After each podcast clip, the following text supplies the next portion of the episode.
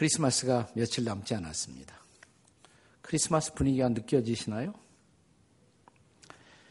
예, 옛날 우리가 가난했던 시절, 오히려 우리에게는 훨씬 더 크리스마스의 낭만과 추억이 있었다고 느껴집니다. 그 시절, 우리는 이 크리스마스 축제의 의미도 모르고 다만 크리스마스의 분위기만 즐기는 것이 안타까워 그 당시 설교하던 아, 설교자들은 크리스마스가 오면 크리스마스냐 X-mas냐 이런 설교를 하곤 했습니다. X라는 것은 사실 헬라어에서 Christ 그리스도를 가르치는 말이지만 실제로는 미지수의 X 뜻을 모르는 X-mas로 크리스마스가 Christmas가 전락된 것이 아닌가라는 염려가 있었습니다. 그런데 최근에는 크리스마스의 축제의 분위기 그 자체도 소멸되면서 동시에 크리스마스의 의미까지 우리가 잃어버리는 것을 걱정하게 되었습니다. 최근에 우리가 크리스마스의 분위기를 느끼고 싶으면 어디로 가면 좋을까요? 별로 분위기 없잖아요. 그런 분들에게 부산을 한번 가보기를 권하고 싶습니다. KTX를 타고 부산 광복동 시장을 찾으십시오. 부산 광복시장에서 국제시장에 이르는 1.2km의 거리 전체에서 11월 28일부터 1월 3일까지 37일간에 걸쳐 지나간 수년, 금년에도 예외 없이 부산 기독교 연합회와 부산시가 함께 문화 축제를 여는데 그것이 국내에서는 최고의 크리스마스 축제로 아시아 최고의 문화 축제로 부상하고 있다는 것은 우리가 크리스마스 축제 관심의 회복이라는 면에 있어서는 아주 다행스러운 일이 아닐 수가 없습니다. 느끼고 싶은 분은 기차 타고 가세요. 부산으로. 네. 자, 그러나 크리스마스 축제의 진정한 의미가 회복되려면 우리는 그 무엇보다 아기 예수의 탄생의 의미를 물어야 합니다. 자, 이사야의 증언처럼 아기로 오신 예수 그리스도 그분의 탄생의 의미는 도대체 무엇일까요? 첫째로 그것은 예언을 성취하기 위한 탄생이다 라는 사실입니다. 본문의 1절을 함께 같이 읽겠습니다. 1절 같이 읽습니다. 시작. 이새의 줄기에서 한 싹이 나며 그 뿌리에서 한 가지가 나서 결실할 것이요. 무슨 뜻입니까? 이새가. 이새는 사람 이름이에요. 그 가문의 줄기에서 한 싹이 나고 그 가문의 뿌리에서 한 가지가 나온다. 이세라는 사람의 가문을 통해 메시아가 올 것을 예언하는 것입니다. 자, 다시 이어지는 10절의 말씀을 오늘 본문의 마지막 구절인 10절의 말씀에 예언을 주목하십시오. 읽겠습니다. 다 같이 시작. 그날에 이세의 뿌리에서 한 싹이 나서 만민의 기치로 설 것이요. 열방이 그에게로 돌아오리니 그가 거한 곳이 영화로우리라. 유진 피터슨의 메시지 성경은 이 대목을 현대적인 언어로 이렇게 번역하고 있습니다. 같이 읽어볼까요? 시작. 그날이 오면 이새의 뿌리가 높이 세워져 만 백성을 직결시키는 깃발로 설 것이다. 도대체 이새가 누구입니까? 이새가. 네. 이새는 다윗의 아버지예요. 다윗왕의 아버지입니다. 그러니까 이새를 통해서 다윗이 오고 다윗의 후손을 통해서 누가 오십니까? 예수님이 오시는 것입니다. 베들렘의 평범한 농부였던 이세. 그 이세를 통해서 그 가문을 통해 새로운 싹으로 만민을 구원할 그리스도가 오신다고. 마찬가지로 수백 년 후 이 땅에 오신 요셉이라는 평범한 촌부를 통해 인류를 구원할 메시아가 이 땅에 오신다고. 평범한 이세를 사용하셔서 비범한 따위당을 낳게 하시던 하나님이 평범한 요새를 통해서 인류를 구원할 위대한 메시아 그리스도를 오게 하셨다는 것입니다. 이것은 실제로 메시아가 이 땅에 오시기 전 주전 730년경에 예언된 말씀입니다. 그리고 그 예언은 문자 그대로 성취된 것입니다. 신약 성경이 시작되는 마태복음 1장 1절 신약을 열자마자 메시아의 족보가 열거됩니다. 그냥 족보가 아니에요. 이렇게 시작하죠. 자, 마태복음 1장 1절 다 같이 시작. 아브라함과 다윗의 자손 예수 그리스도의 계보라, 족보라 이 말입니다. 그리고 이 마태복음 1장은 이제 요셉이 자기가 정혼했던 마리아가 한 생명을 기적으로 잉태했다는 선언으로 1장이 마무리되면서 이런 말씀으로 마침표를 찍습니다. 마태복음 1장 22절입니다. 다 같이 시작. 이 모든 일이 된 것은 선지자로 하신 말씀을 이루려 하십니다. 이 선지자가 누굴까요? 이사야입니다. 그렇습니다. 이사를 통해서 예언된 그대로 700년 후 그 예언이 그대로 성취되었다는 것입니다. 놀라운 탄생이 아닌가요? 누가 이 땅에 과거 인류의 역사에서 한 사람이 탄생하기 700년 전에 그의 출생을 그것도 그 가문의 이름까지 열거되고 탄생한 사례가 역사 속에 있었습니까?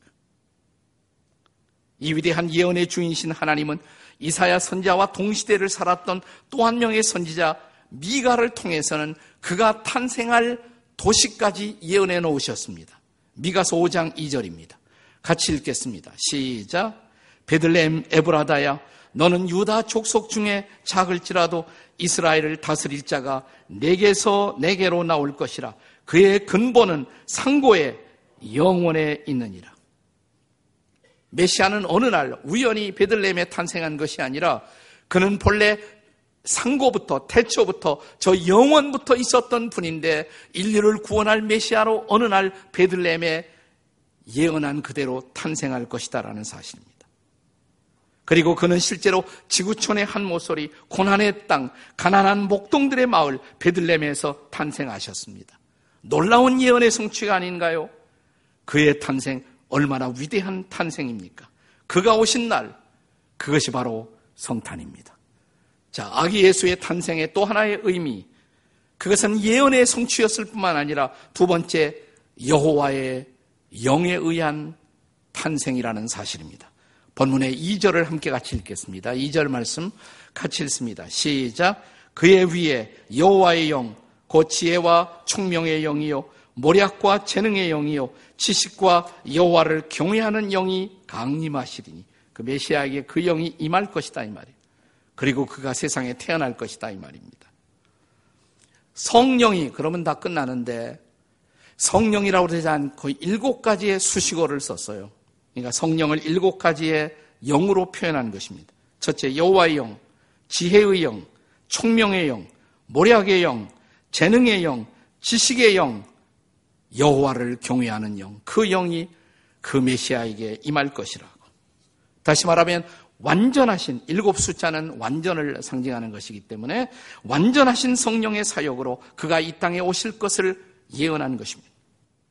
하나님의 천사가 동정녀 마리아에게 메시아를 잉태하던 그날 성경은 이렇게 기록합니다. 누가 보면 1장 35절입니다.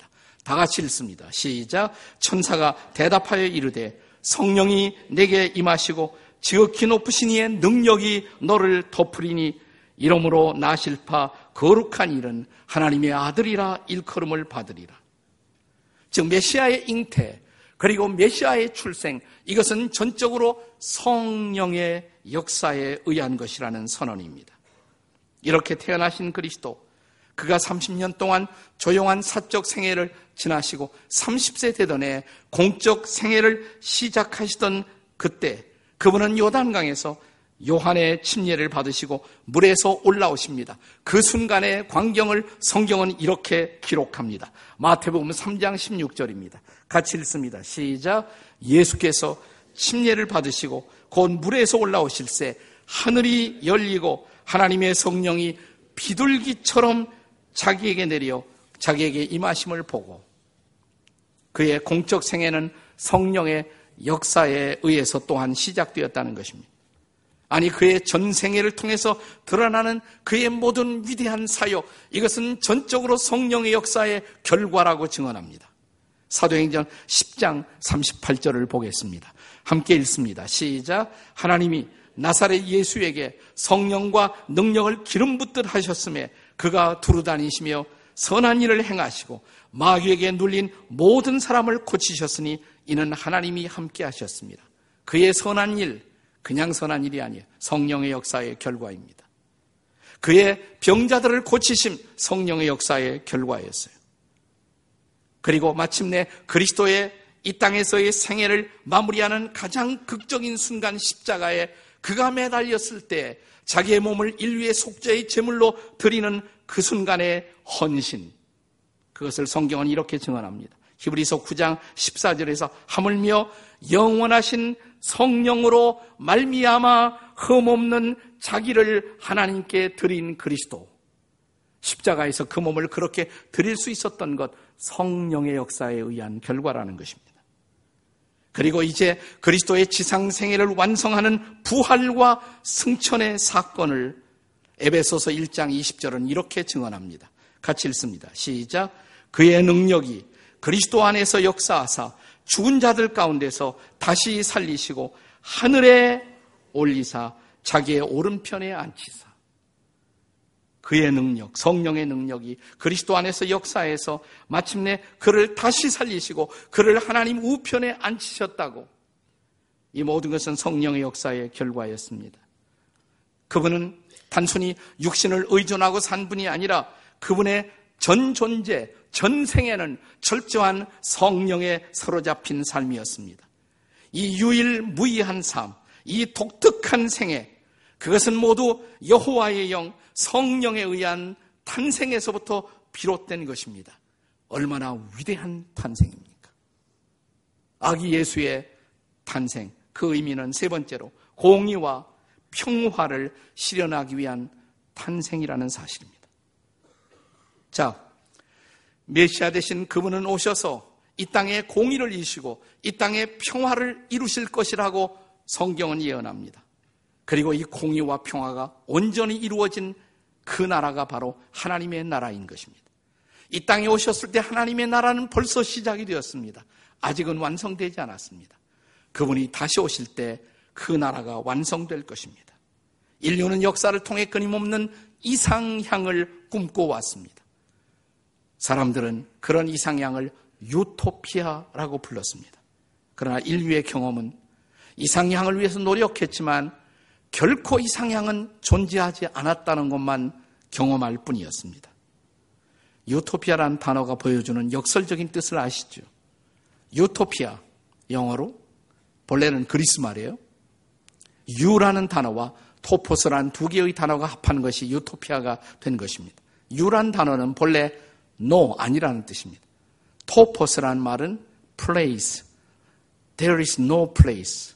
그런 장소는 없다. 이게 유토피아예요, 본래. 네. 사람들은 이상향을 꿈꾸지만 이상향은 결코 존재하지 않았습니다. 그런데 성경은 그 이상향이 드디어 온다는 것입니다. 그것은 메시아의 다시 오심을 통해서 완성된다는 것입니다. 그것이 바로 메시아의 나라인 것입니다. 오늘 이사야서에는 그가 마침내 완성할 하나님 나라의 이상을 보여줍니다. 본문 3절부터 5절까지의 핵심적인 단어는 의라는 단어입니다. 이어지는 6절에서 9절의 핵심 단어는 평화입니다. 무슨 뜻이에요? 그가 다시 오셔서 완성할 하나님의 나라, 그 나라는 공의의 나라이며 평화의 나라라는 것입니다. 선지자는 먼저 의를 강조하고 다음에 평화를 강조합니다. 왜 그럴까요? 공의의 실현 없이 참된 평화는 존재하지 않기 때문입니다. 평화를 깨뜨리는 모든 사건의 밑바탕에서 우리는 인류의 탐욕과 죄를 발견합니다. 그러므로 선지자는 먼저 의를 강조합니다. 메시아는 무엇보다 그분은 공의로우신 주님이라고 말합니다. 본문의 5절을 보세요. 자, 5절 같이 읽겠습니다. 시작. 공의로 그의 허리띠를 삼으며 성실로 그의 몸의 띠를 삼으리라. 그는 공의로우신 분이라고, 메시아는. 이 공의로운 메시아가 오셔서 역사를 심판하신다고. 그리고 그 결과로 마지막에 진정한 평화는 이 땅에 올 것이라고. 자, 그가 실현할 궁극적인 평화의 나라. 이것이 6절이야 9절에서 묘사됩니다. 6절을 읽겠습니다. 다 같이 시작. 그때 이리가 어린 양과 함께 살며 표범이 어린 염소와 함께 누우며 송아지와 어린 사자와 살찐 짐승이 함께 있어 어린아이에게 끌리며 그것이 평화의 나라의 모습이에요.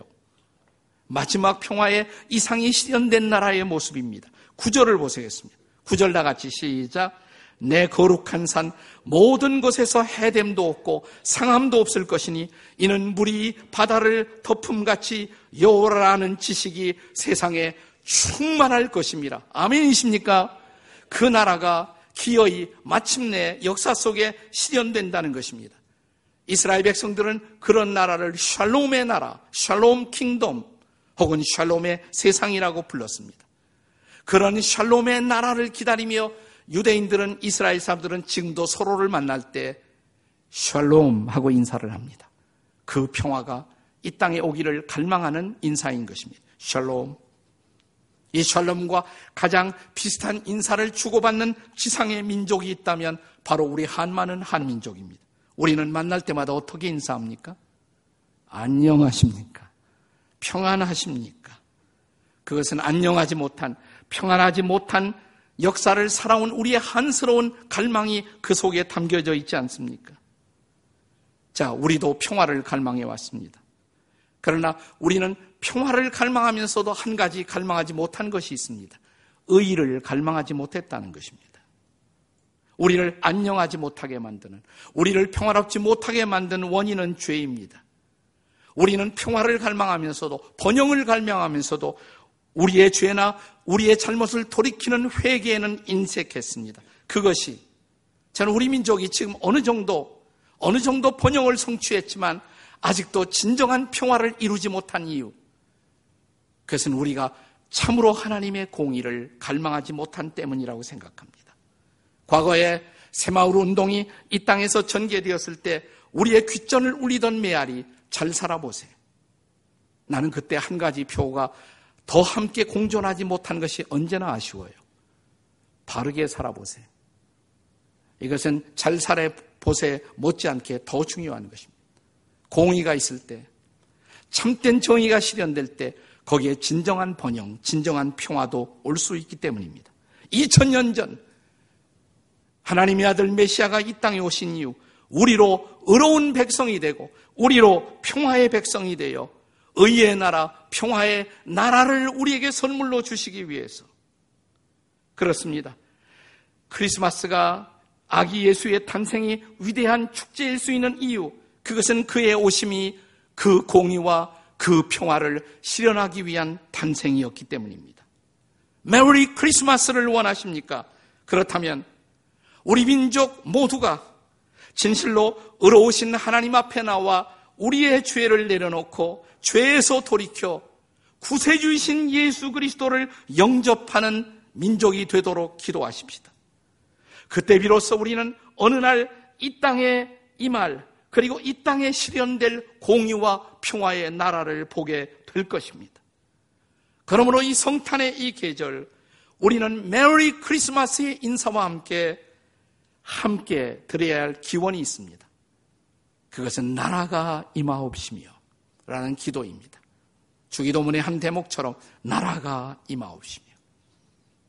자, 이 성탄절 날, 성탄이 가까운 이 시즌에 아주 특별한 인사를 하고 싶어요. 한 사람이 메리 크리스마스 그러면 다른 사람이 나라가 임하옵시며 이렇게 대답하는 것입니다. 자, 옆에 사람을 쳐다보고 다 같이 메리 크리스마스 시작. 메리 크리스마스. 그럼 뭐라고 대답해요? 나라가 임하옵시며. 그렇습니다. 자, 금년 한 해 나는 여러분들이 정말 메리 크리스마스, 즐거움의 크리스마스, 축복의 크리스마스, 평화의 크리스마스를 맞이하시기 바랍니다. 메리 크리스마스. 아멘. 할렐루야. 네.